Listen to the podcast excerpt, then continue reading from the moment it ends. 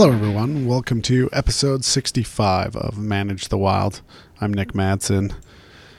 Good news, confusing news, I don't know, all the above.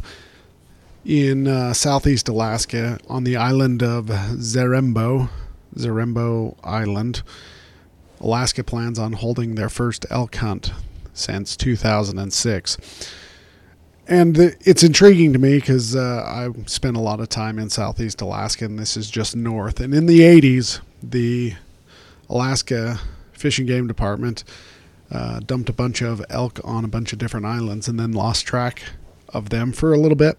And then over time, the population has grown and they've spread from different islands. And the last time they hunted elk was in 2006, in which they killed six bulls and they didn't believe that there was enough uh, elk left on the island or in the area to continue the harvest, so they shut it down. The real difficulty if, of this place is is the vegetation is so thick that it's difficult for the Fish and Game to get animal counts.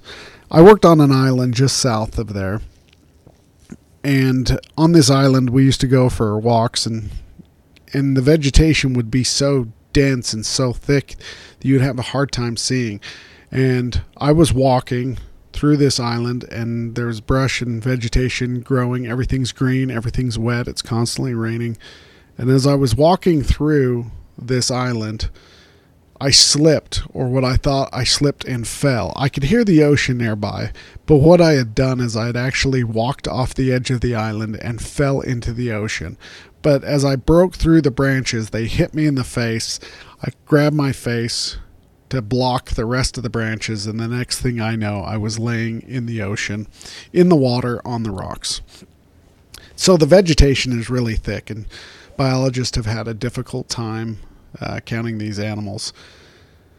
The last time they were able to uh, get a good count, they saw 23 head on the island, and they believe the population is somewhere around 50. But there's just not a whole lot of data.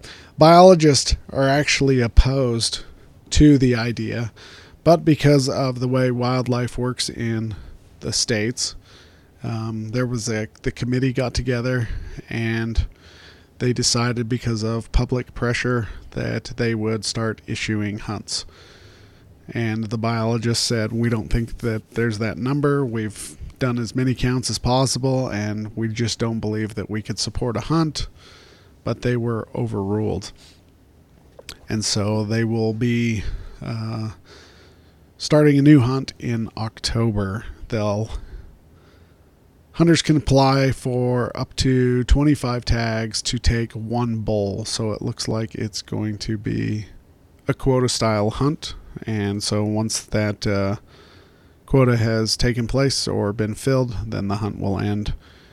And to me, I'm kind of excited about it because I think it's a really cool opportunity. It's really cool that uh, I've been there. Uh, Sitka blacktail deer are there, and they're very small and they're very tiny and agile, and this is just another opportunity for sportsmen. I also get where the biologists are coming from without uh, data to support whether they should hunt these elk or not. Then there could be a chance for mismanagement if the population is super low and they start going in and putting pressure and hunting these animals, then the public comes back and says you're mismanaging them. So there, it's a catch twenty two. They're just stuck, and there's no good way to get around it. So that's the challenges of wildlife management. So, starting uh, next year, uh, Southeast Alaska, they're opening up a new elk hunt and it'll be a great opportunity for sportsmen. All right, you guys, have a great day. Stay wild.